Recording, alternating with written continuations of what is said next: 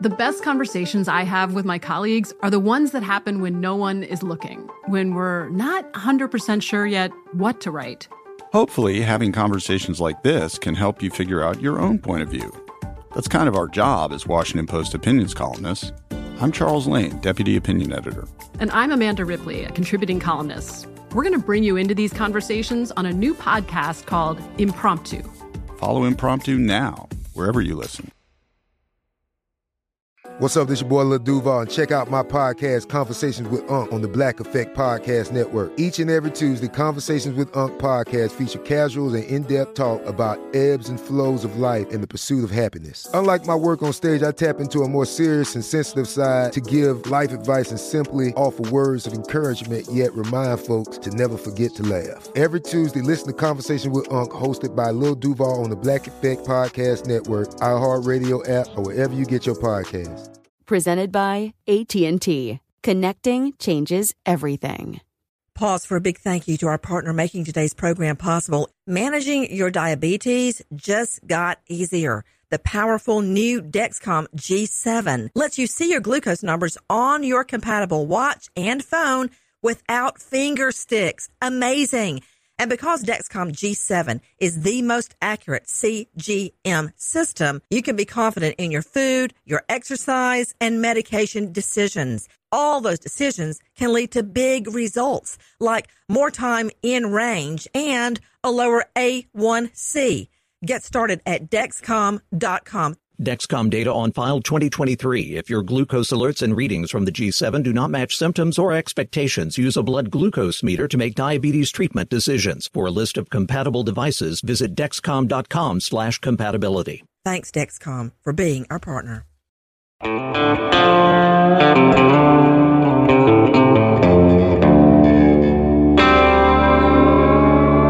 Body Bags with Joseph Scott Morgan.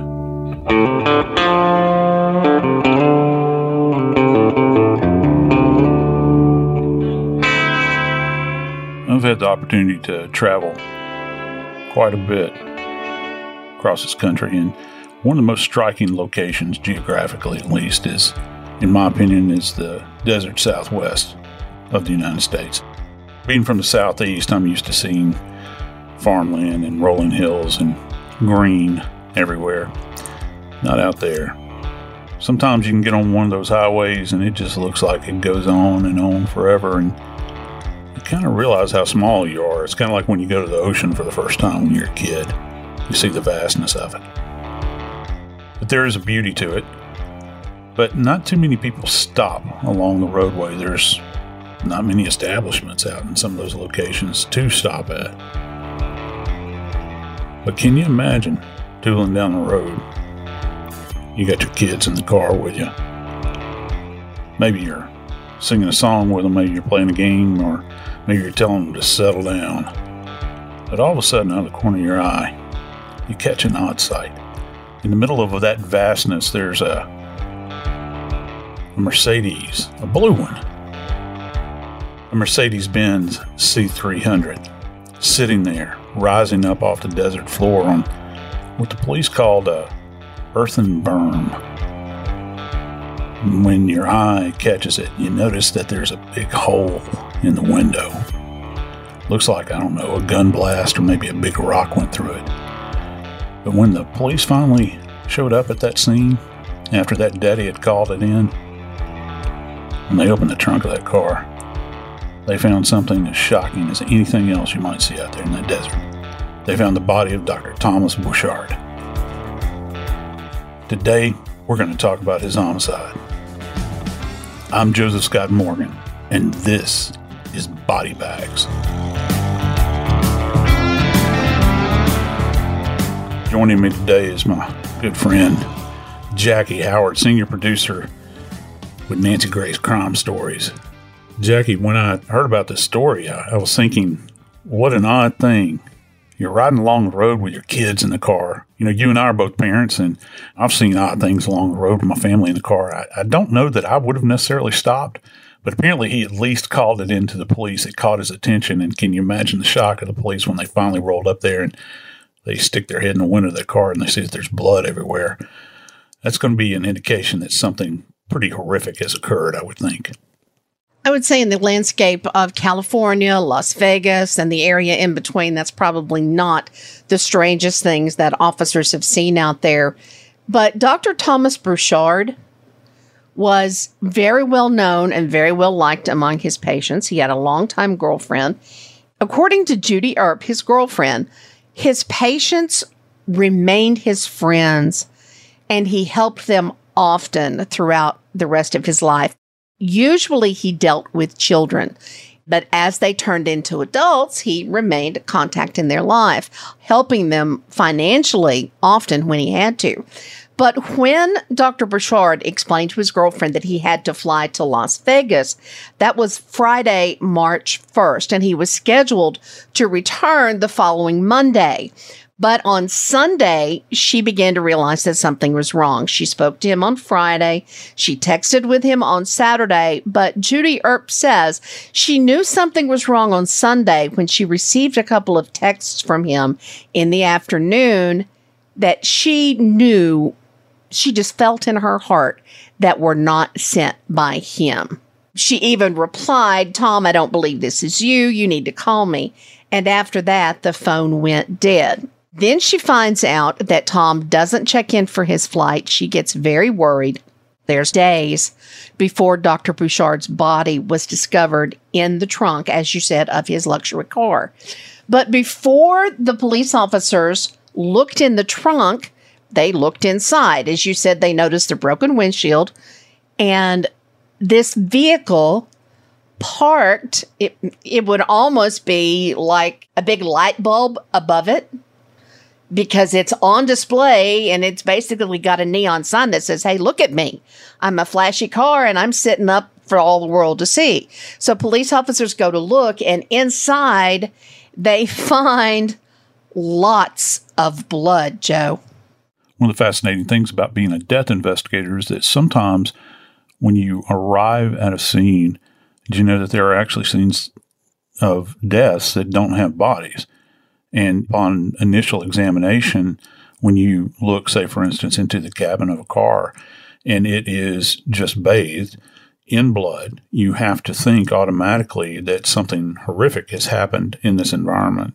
You have all manner of blood staining that has taken place. And, you know, with blood, there goes an indication of activity.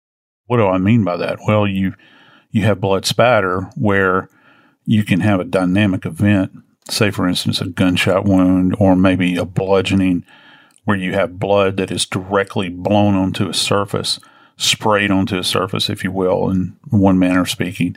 Then you have transfer of blood, which means that you have blood that comes comes about as a result of a body or an object that is soaked with blood touching that that area, and then it it kind of supersaturates the area and it leaves a very specific pattern. If you, you take a body, say for instance, and you move it all about an area and it's coated in blood, you'll you'll get these kind of swirls. Say for instance, if somebody has a bloody blood soaked hair, it's almost like taking a mop that has mud or something on it, and you can kind of see the swirl on the floor that the mud makes as you transfer it from from those strands of the mop. Same thing with hair. Clothing works the same way. Hands work the same way. And so there's very distinctive patterns that you look for.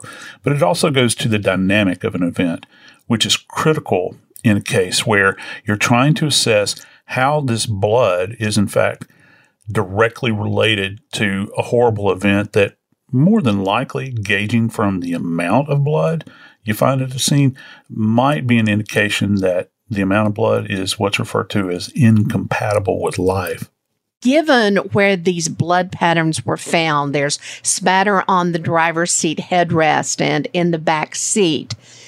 When you're looking at a scene like this, Joe, can you just immediately, not from doing any kind of testing, but just from looking at how much and how the blood is laid out, whether it is a blunt force wound, a stabbing wound, a, a shooting, I mean, just can you look at that and go, oh, yeah, somebody got shot here?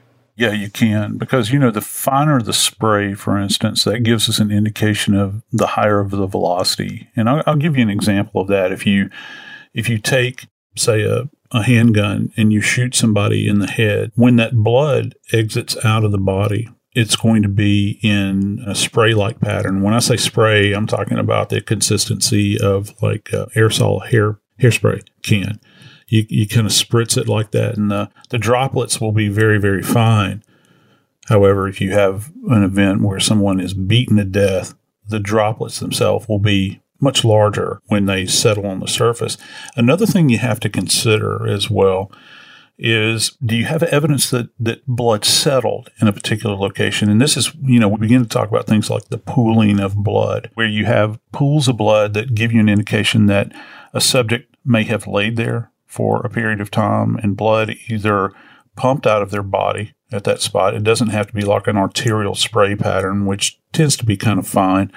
It, it can be just almost like a seepage where you have blood that's kind of slowly coursing out of the body. And sometimes that's just drawn out by gravity. It all depends. So if you have a large area of blood, you have an indication that the dynamic or that there was kind of a lack of a dynamic environment there where you've got a lot of movement around and kind of these high velocity events and that sort of thing, a lot of activity.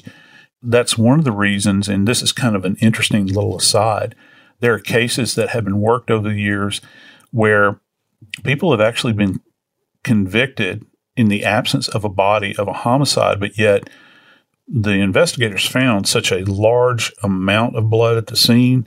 The term, just as I stated earlier, they would say, let's see if I get the phraseology right, this volume of blood is not compatible with life. In other words, that the individual lost so much blood at that moment in time that the subject could not have continued to live. And it can be indicative of what type of event that you might be looking at. Uh, you begin to look at, for instance, the appearance of the blood have the red blood cells begun to say for instance separate from the serum. You know the way we think about blood is if it's constantly circulating and mixing if you will. So once that begins to happen that can be an indication of time as well because it takes a certain amount of time for the serum to separate out from the red blood cells for instance. And within the serum you'll find other other components as well. But it gives you an idea of what may have happened. It's and it's important because the blood will tell you, it'll give you direction many times, not just the dynamic of the event, say the spray of the blood pattern that's left behind, but also if you have, say, for instance, drag marks that are left behind. And sometimes they, they are telltale. People are, are moving a bloody body across a surface and you see dots of blood, or you might see big swipes of blood across that area. And it kind of gives you this, this interesting pattern of movement and you begin to interpret that. And, you know, I find it very interesting that in this particular case, that the police found not just blood within the cabin of the car, but they also found blood on the exterior of the trunk of this car, Jackie.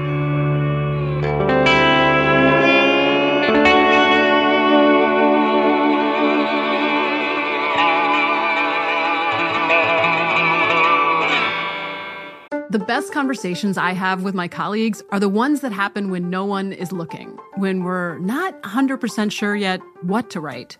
Hopefully, having conversations like this can help you figure out your own point of view. That's kind of our job as Washington Post opinions columnists. I'm Charles Lane, Deputy Opinion Editor. And I'm Amanda Ripley, a contributing columnist. We're going to bring you into these conversations on a new podcast called Impromptu. Follow Impromptu now, wherever you listen. Hey everyone, it's Ted from Consumer Cellular, the guy in the orange sweater, and this is your wake up call. If you're paying too much for wireless service, you don't have to keep having that nightmare. Consumer Cellular has the same fast, reliable coverage as the leading carriers for up to half the cost. So why keep spending more than you have to? Seriously, wake up! And call 1 888 freedom or visit consumercellular.com. Savings based on cost of consumer cellular single line 1, 5, and 10 gig data plans with unlimited talk and text compared to lowest cost single line postpaid unlimited talk, text, and data plans offered by T Mobile and Verizon January 2024. It took 11 years to get to this sale. The Knix anniversary sale is on now at knix.com. Celebrate the intimate apparel company that has reinvented products for real life with one of Knix's biggest sales of the year. Get 30% off all leak-proof apparel from the number one leak-proof brand in North America, including period underwear, swimwear, activewear, and more. Millions of people have made the switch to Knix leak-proof underwear, and there's never been a better time for you to try. Save 30% on super comfortable, machine washable, and great looking underwear that's perfect for periods and light bladder leaks. Choose from a variety of colors, styles, and sizes, from extra small to 4XL. You can even match your leak proof underwear with an incredibly supportive and comfortable Knix wireless bra. Don't miss this chance to stock up on your Knix favorites or try something new. It only happens once a year at Knix.com. That's KNIX.com for the Knix anniversary sale. Hurry, the sale ends on Monday, May 13th. Go to Knix.com. That's KNIX.com.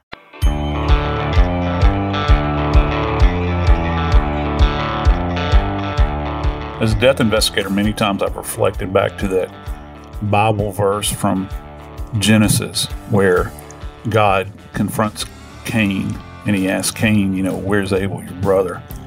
Cain is kind of like, uh, I don't know. And I think, and I'm certainly paraphrasing, I'm no theologian, but he says, uh, Your brother's blood cries out from the ground.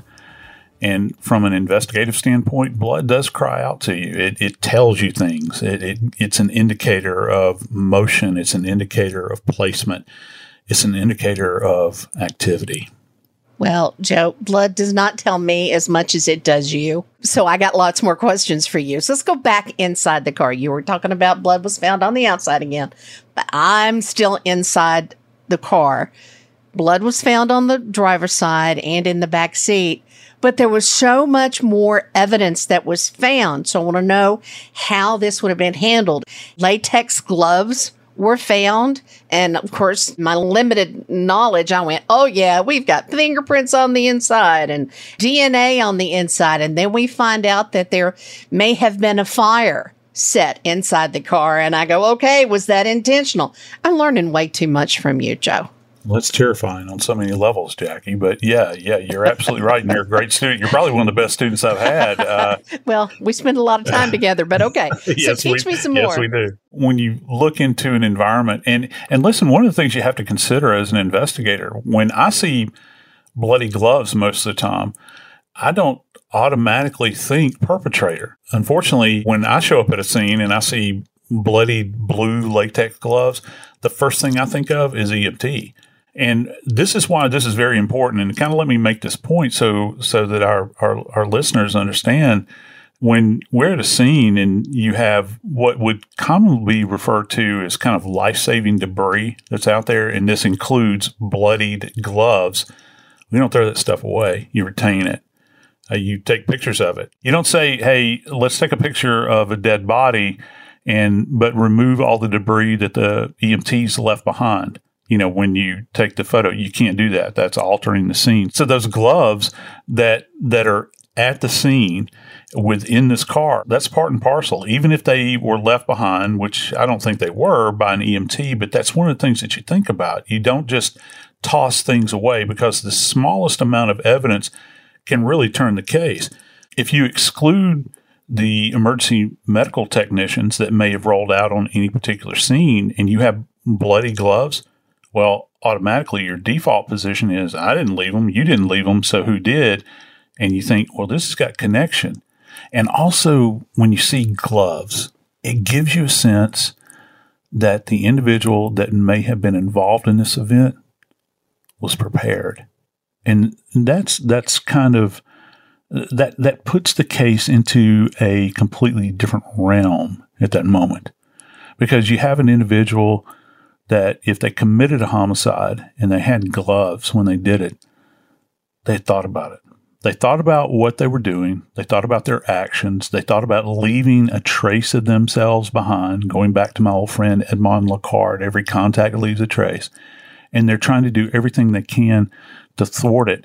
It's amazing to me, you know, you had mentioned recovering evidence from within gloves, and that is possible. You can get trace evidence off of a perpetrator from within gloves, depending upon how carefully you, you treat it.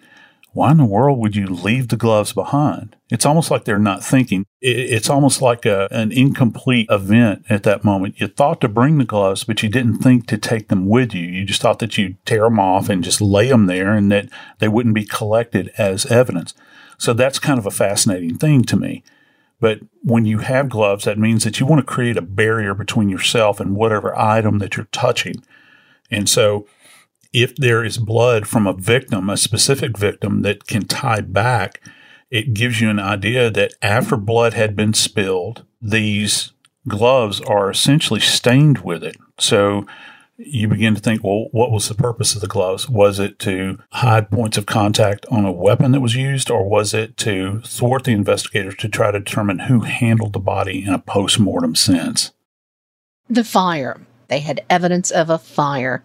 At that point, would you have to bring in an arson team, or can investigative personnel like yourself, death at scene investigators, do all of those determinations and diagnoses as well? No, never. If I have access to arson personnel, I'm reaching out to them. These are some of the most highly trained individuals, and they are specifically trained to deal with fire. I know enough about fire to be dangerous from a forensic standpoint, and I can interpret certain things. But when you begin to consider what arson investigators, the level of training that they go through, because many times in many jurisdictions, for instance, arson investigators are not just many of them start off as firefighters and then they go to the police academy and become police officers as well. And then they go through arson training. So these people have extensive trainings for this purpose alone. So if I have these individuals in my Rolodex, if you will, to use an old term, if I have them in my contacts in the phone, I'm hopping on the phone with them because look, you, and we talked about this on body bags, you get one first chance to get it right. If I say, oh, well, I'm the smartest person in the room, I'm going to go ahead and handle the area over here that looks like burning has taken place, and I screw it up, which there's a high probability I would because I'm going to miss something. I'm not specifically trained in that area. I'm going to call my friends from arson. And I've got a lot of really good friends that are arson investigators, and what they can do in that kind of environment is absolutely amazing. They know what evidence to collect, they know how to interpret the fire. They can tell you, for instance, how hot the fire was. They can begin to search things out to look for deposits of accelerant. They know how to collect it and how to process it, who to talk to at the lab. They speak the language because a lot about forensics is learning to specifically speak the language and understand where to route evidence to. And arson investigators are the best at this. So, yeah, I'm sure that in this particular case, they would have reached out to people that are fire investigators, would have brought them out and asked for their opinion, and they would have generated a report in this case as well. Okay, so my inquiring mind has gone off into left field.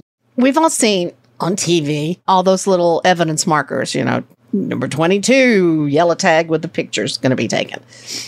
How many bags, pieces, slides of evidence can be generated from a crime scene like this?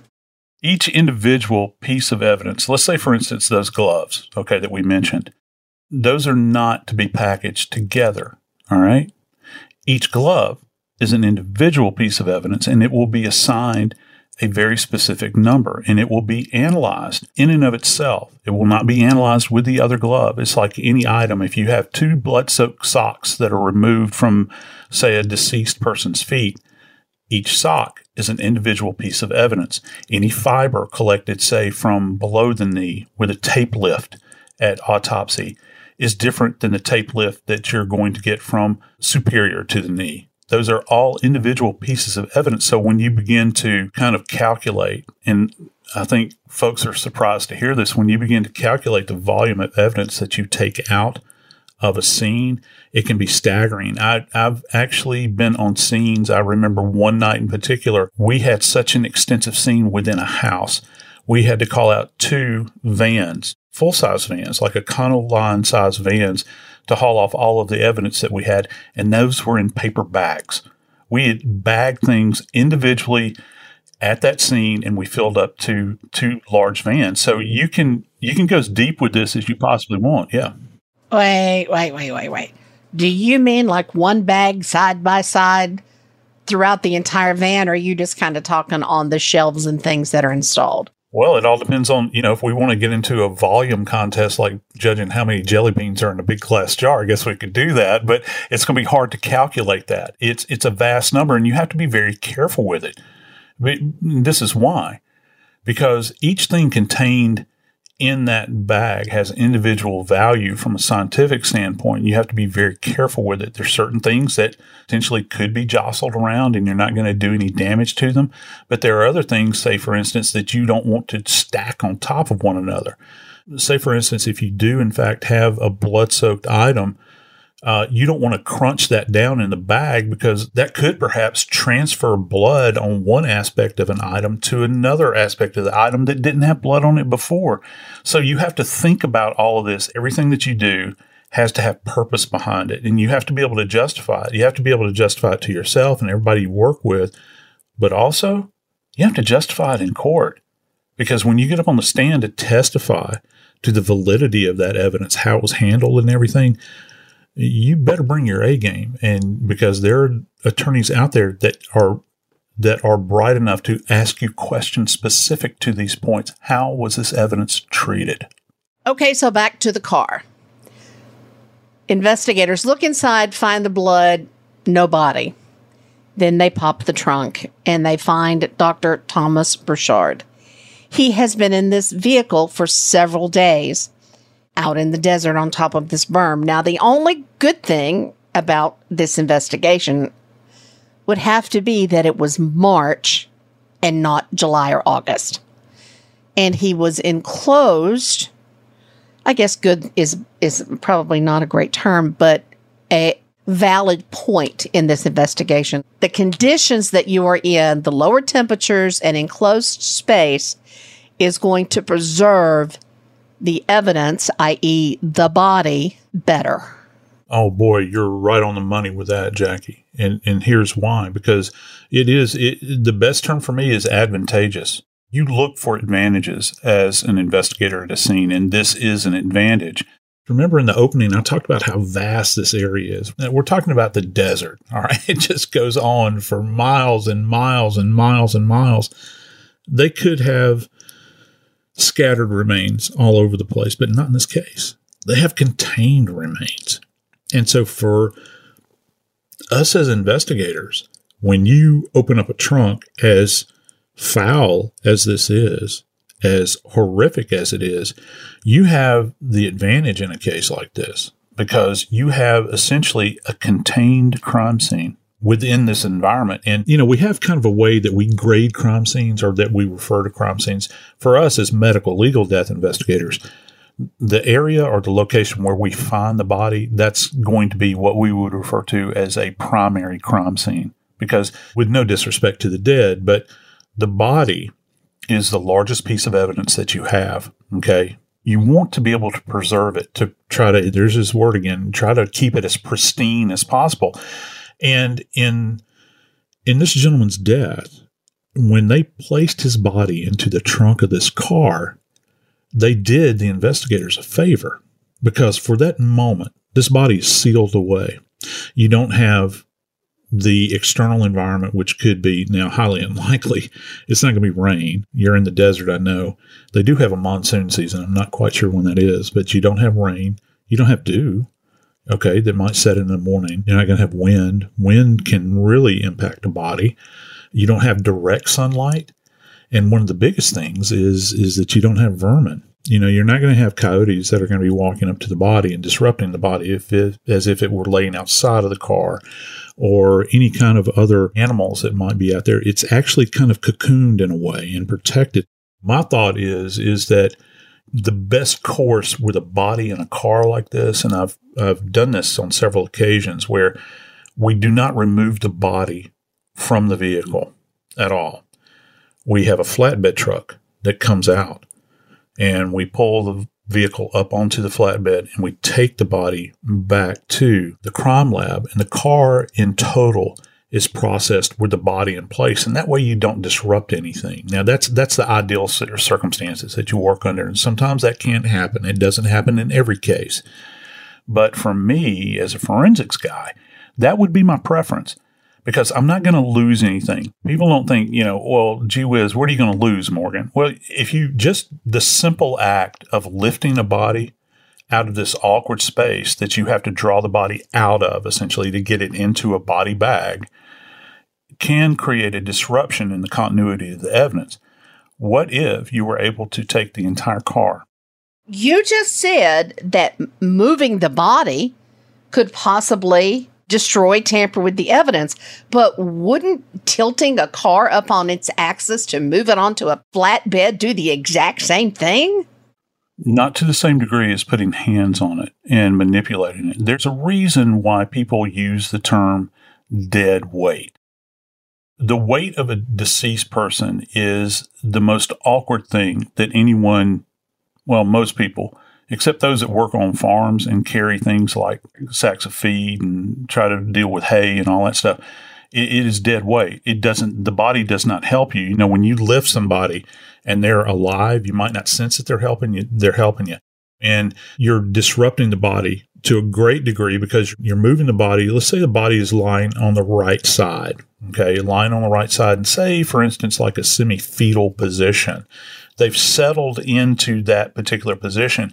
And also, there might be patterns of things that are coming up off of the body that are underlying the body. And it gives you an idea of the position of the body. Was the person still alive when they put them in the trunk, or had they been dead prior to this and they put them in the trunk? You, you lose kind of context, if you will. I think, in my opinion, it's going to be much less disruptive to simply pull the vehicle up onto a flatbed. It'll be disruptive with the body as opposed to taking the body out and placing it into a bag and then jostling it as you walk it back to a van that's parked on the side of the road. Remember, this is this is out in the desert. Okay. And so you're going to have to egress across this terrain, if you will, in order to get it loaded up into a van. If you can just take that body in place in the in the in situ, as they say, in place in the back of this car, take it to the crime lab and process it that way. That's the most ideal set of circumstances. Okay, so I'm going to let you move things as you find important, Joe. But back to the trunk. When the investigators did remove the body into the autopsy, they found that he had been bludgeoned. And how did they figure that out? I know you know, you get beat with an instrument, you get a certain amount of patterns, blunt force, sharp force tells you what he was beaten with. But how did they figure out that he'd been beaten? Blunt force trauma is kind of a curious thing. You have to try to do an assessment many times on surfaces that are just encrusted with blood, and particularly when there are head strikes involved. As I've mentioned on a number of occasions, you know, the head is in fact the most vascular area of the body. So when you have head strikes, the surfaces that are kind of broken open as a result of blunt force trauma are going to just be super saturated with blood. And so it's hard to make heads or tails out of what you're seeing. We do an initial examination in the morgue where we'll look over the surface to see where these insults have taken place. Try to get an idea of the degree of them, but you can never fully appreciate them until, well, to be quite honest with you, we wash the individual's hair, really clean the head off very, very well. And if they have hair still in place, most people don't realize this, we shave the head. We take generally the edge of a scalpel, which are very, very sharp and it, it's a real skill set that you possess if you're an autopsy assistant or forensic pathologist and shave back the hair and you try to fully appreciate what's going on beneath the hair itself because the hair can obscure a lot of things. And it's at that point that in this particular case that they would have been able to assess how many individual strikes because every time a blunt object strikes a surface like the skull, it will essentially lacerate the skin. Now, keep in mind, I did not say cut the skin because that's something that people get confused over many, many times. It's not a matter of a cut. This is a laceration, and they're completely two different things. Cut implies that you're using a sharp edged instrument. Okay. And it's going to be very linear in shape, and you're going to have these kind of what's referred to as smooth margins. It looks like a, a machined blade, which a knife would be, has sliced through tissue. All right. And the tissue is completely straight. The injury is straight with sharp force and very ordered. Now, with a laceration, many times the injury will be very jagged. They leave very nasty breaks in the skin. And one of the ways we ascertain this is check for what's referred to as tissue bridging. And one of the ways you can kind of understand this concept is the next time you go out to eat a meal and you're eating steak or chicken, particularly, you take a knife and you cut through, say you cut a piece of steak or cut a piece of chicken, look at the edges of, of that meat that you just cut. It is going to be very uniformed. However, if you take a piece of meat and you pick it up with your hands and you pull it apart, it gets stringy, doesn't it? I don't care how tender the cut is, it gets stringy. If you just kind of pause just for a second before you completely pull it apart, you'll see these little strings of tissue. Well, that's what we refer to in forensic science as tissue bridging. Bridging does not occur with a sharp instrument. You have to have blunt instruments to do that. So when we look at an injury and assess it either at the scene or at the morgue, we're looking for what's referred to as tissue bridging. Another thing that they're going to look for, and, and pathologists will use these $10 words, they're going to look for associated ecchymosis. And what that means is there is surrounding hemorrhage, which you see many times with blunt force trauma. So if you can imagine an individual being struck by a rod, like an iron rod or perhaps a hammer, it will leave, at least in the pre death state or the antemortem state, it will leave these little areas of ecchymosis or hemorrhage around that lacerated area. And that's how we assess a blunt force injury. And also below the surface of the scalp, we're talking about a head injury here, a blunt force head injury. You can very well have fracturing of what's called the external table of the skull, and that is that layer of the skull that is on the outside, external, and if it's with enough force, the individual can sustain what's called a depressed skull fracture, which means it actually drives the external tissue, the skin, for instance, of the scalp, the muscle, down through the external table of the skull, and it's collapsing it in into the cranial vault, and many times into the surface of the brain, actually, and the, the bone will actually fragment and go down in there. And that that's an indication, and this is important from a dynamic standpoint when you're thinking about assessing what happened at the scene. You're trying to assess whether or not there was a very strong person that was wielding the instrument, as opposed to, say, a lighter strike that might give you an indication that maybe not as much strength or velocity was applied to the weapon that was used.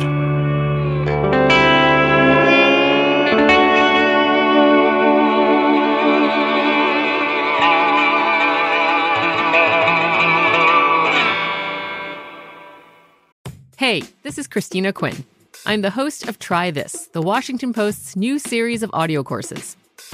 The idea behind Try This is to become better functioning humans without having to comb the internet for countless hours. In our first course, we learned how to sleep better. Now, we're going to learn how to make our friendships stronger. I'll offer expert tips that are doable, and I'll keep it short. So let's do this. Class is in session. Find Try This from the Washington Post wherever you listen.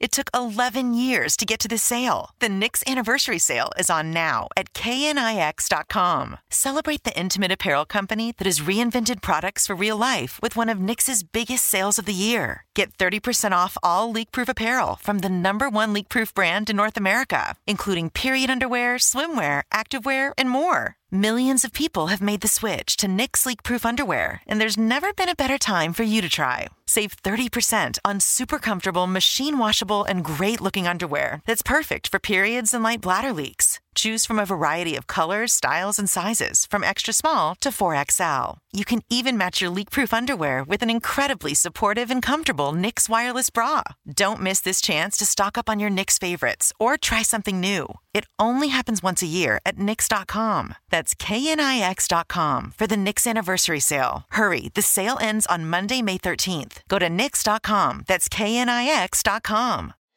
When you have health insurance, it's easy to think, I'm covered, no worries. Not so fast. Remember, your out of pocket costs are not covered by insurance. That can be a lot of money for your family. But how do you know you're not being overbilled? It's estimated that over 50% of medical bills contain errors. Unless you're a billing expert, how do you know your medical bills are accurate? HealthLock can help. HealthLock is a healthcare technology company that securely connects with your insurance. When your medical claims come in, HealthLock technology reviews the claims for errors like overbilling, wrong codes, and fraud. HealthLock makes it easy to find and fix hidden errors so you pay only what you owe. You can even have HealthLock work on your behalf to get money back from select past bills. To date, HealthLock has helped its members save over $130 million. Bottom line, insurance alone isn't enough. To save, visit healthlock.com. Do it today before you see another healthcare provider.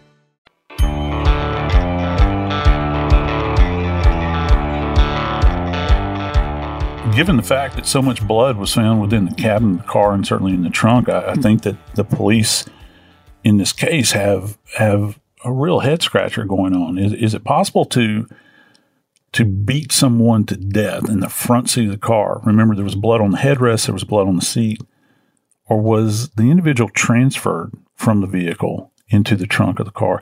Did this maybe occur in another location and the car was used to transport the individual somewhere? I don't know. So, as the investigation unfolded, police learned and were able to pinpoint where Burchard had spent the last three days. He had been visiting an old patient, Kelsey Turner, 25 years old. She is a model and an actress on Instagram. And there was a relationship between her and Dr. Burchard. At the time, we did not know what their relationship was. Now we know that Dr. Burchard was paying for the home that she lived in, paying for credit cards, and they had an intimate relationship. Police were able to go back to the home, and at the home, they found a situation that was pretty similar to what they found in the car. There was blood. The blood in the vehicle, does it marry up with the blood that is spilled at this scene, at this home, if you will? And that's going to be essential because you go back to the dynamics of the event. What, what were the patterns of blood that they found within the home? Obviously, they have blood. We, we have this, this door that's within a house that had apparently been knocked off of the hinges. You start talking about things becoming unhinged or being knocked off the hinges. That that that those are action terms. We're talking about a tussle that's going on, maybe with great force that's being applied to try to to subdue Dr. Burchard. And one of the things you have to consider is was he taken unaware in this place? He shows up to talk to this woman and to try to engage with her and to tell her that things are quickly coming to an end, perhaps in their relationship. And then she's essentially laying in wait. She knows that he's coming. Well, and she's not real big. I've seen images of her and it really makes you think would she have been strong enough, even though he's a bit older, would she have been strong enough to get the upper hand on him, even with a baseball bat? People think about about the psychiatrist as being very kind of nerdy and bookworms and that sort of thing. Understand what they do for a living psychiatrists have to deal with patients many times that are highly agitated. They have to deal with people that are very, very aggressive. So he would have had experience certainly trying to subdue somebody. He might not be a martial artist per se, but he's been in circumstances throughout his career where he would be very defensive and uh, have maybe more of an awareness. Say, for instance, if you had a surgeon that walked in there to deal with this, this guy has dealt with people that are out of control. So that's, that's an interesting dynamic. Would she have been strong enough in order to overtake him and then absolutely beat him to death with a baseball bat? But the question is, Joe, would he have been strong enough to subdue Kelsey Turner's boyfriend? Dr. Burchard may have been six feet tall, 250 pounds, but Kelsey Turner's boyfriend was younger and stronger. Inside the home, they found a door had been kicked off the hinges. They found blood in a garage. They found towels in the home that matched uh, a bloody towel that was found. So you could see investigators starting to piece together all of the information of this murder puzzle. Yeah, when you have items, home items that are found in a vehicle and they're essentially saturated in blood and you find similar items at, at a home, yeah, that's that's a big tell for us investigatively because you have to ask the question, what is this item doing in the vehicle when I have a matching item at the scene where obviously some type of terrific struggle has taken place. At this point, when police are investigating this, you know, we've talked about blood a lot in this particular case, and there there was obviously a copious amount of it. One of the questions that an investigator has to ask is: This the only blood? Is this is this blood a single source blood, or do we have commingled blood? Do we have blood that might have originated from somebody else? Yeah, I'm sure that probably with her help, the boyfriend, her current boyfriend, could have probably easily subdued this guy, but he may have put up a fight. He may have drawn blood on on either Kelsey or her boyfriend, and you have the commingling of blood. You know, what if one of them got popped in the nose? They start to bleed, and those blood spots that you find at the scene at the home where this probably took place, or they commingled there? Or when they're transporting the body out of the house and they're placing it in the car, you have blood commingled in there. How did blood get into the cabin of the car if he's in the trunk of the car? Was he ever seated in the front seat, or was the person that perpetrated this crime just absolutely saturated in the victim's blood and they drove them out there. One of the other things investigators found was an effort to clean up the blood. And as we've talked about many times, when there's a murder, there's always an attempt to clean it up. There was cleaning supplies found in the home. So now we can talk about all those other wonderful words like smears and transfer blood and swipes and the wonderful fact that you can tell the difference in all of those things. Isn't that something that those patterns that you you work so hard to clean up? Not you, Jackie, but you in the universal sense that perpetrators use to to try to clean up with. They're going to leave some remnant behind. You think about these transfers of blood. Somebody is, say, for instance, saturated in blood, and they they take their bare hand or maybe even their gloved hand and they place it on the floor and that transfers that pattern left behind on the floor of their hand and they can go back and try to clean that up. But if you bring in an agent like Blue Star or Luminol, you can actually see these patterns many times that will luminesce in the dark for just a brief second. You have to snap a photo of it, but you can pick up some detail in that environment and kind of understand the effort. You know, we talked about bedding that was found in the car. If you wrapped the body or secured the body that's saturated within the bedding and you drag them across this floor, you're going to leave this kind of furrow, if you will, that kind of leaves this, this curved pattern or curvilinear pattern, as they say, dragging across the floor. You'll see these little swirls on the ground. And that gives you, again, an indication of movement. And, you know, this case is all about patterns when you really think about it. It's it's the patterns that you find within the the cabin of the car, the patterns that you find, the transfer patterns perhaps that you find on the outside of the trunk if somebody's trying to leverage a body in there. And even one other thing that the coroner found was that when they were examining those lacerations on top of the doctor's head, they actually found a pattern that married up with a baseball bat. So this whole case kind of comes down to that. When you think about a baseball bat striking a surface and hitting that soft tissue, if our listeners at home, I'll give you a great kind of experiment to do. If you have access to, say, for instance, like a silly putty or like Play Doh or something, and you take an object, and it can be like a spoon, for instance, the bowl, the bottom of the bowl, the exterior of the spoon, press it down into this putty and then leave the spoon there and see what happens to the putty. It rises up over the edges of that spoon and headed toward the bowl. That's the same principle with striking someone with kind of a rounded object like a bat. Did you know that that when you strike that area of the skin and you're going to break it and leave blood everywhere, but when you strike that area of the skin, do you know that that skin actually kind of stretches out and wraps itself just for a second, like a millisecond around the edges of the of the bat. And you can sometimes pick up a pattern of it. And you know how a baseball bat is kind of tapered? Starts off with a big barrel at the end and then it kind of narrows down as it goes down. I've actually seen cases where you can actually pick up on that narrowing pattern, dependent upon where they actually strike an individual with the surface of that bat.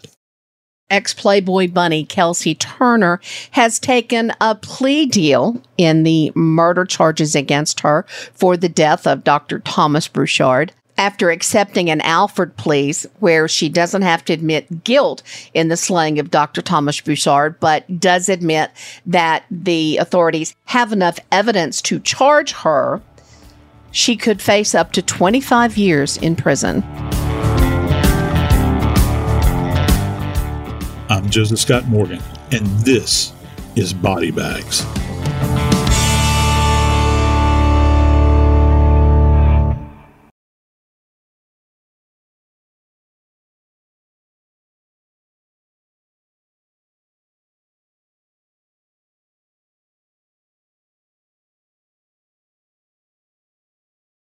Are you spending more time in your basement now that it's your rec room, office, kids' playroom, or home gym? Well, you need to ventilate those spaces to remove stagnant, musty air. For over 20 years, the EZ Breathe ventilation system exchanges dirty, damp air for cleaner, drier, healthier air. Take charge of your indoor air with your own EZ Breathe ventilation system. You can get it installed, or DIY kits are available. Just call 866 822 7328 or visit takechargeofyourair.com and receive 20% off today. This is Amy Brown from Four Things with Amy Brown. Today, healthier is happening at CVS Health in more ways than you've ever seen.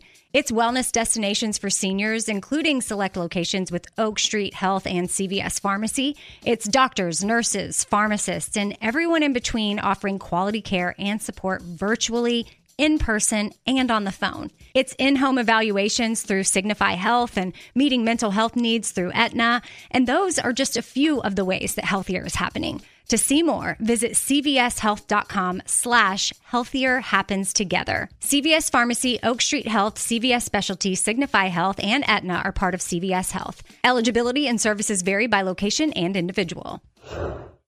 Pause for a big thank you to our partner making today's program possible. Managing your diabetes just got easier. The powerful new Dexcom G7 lets you see your glucose numbers on your compatible watch and phone without finger sticks. Amazing.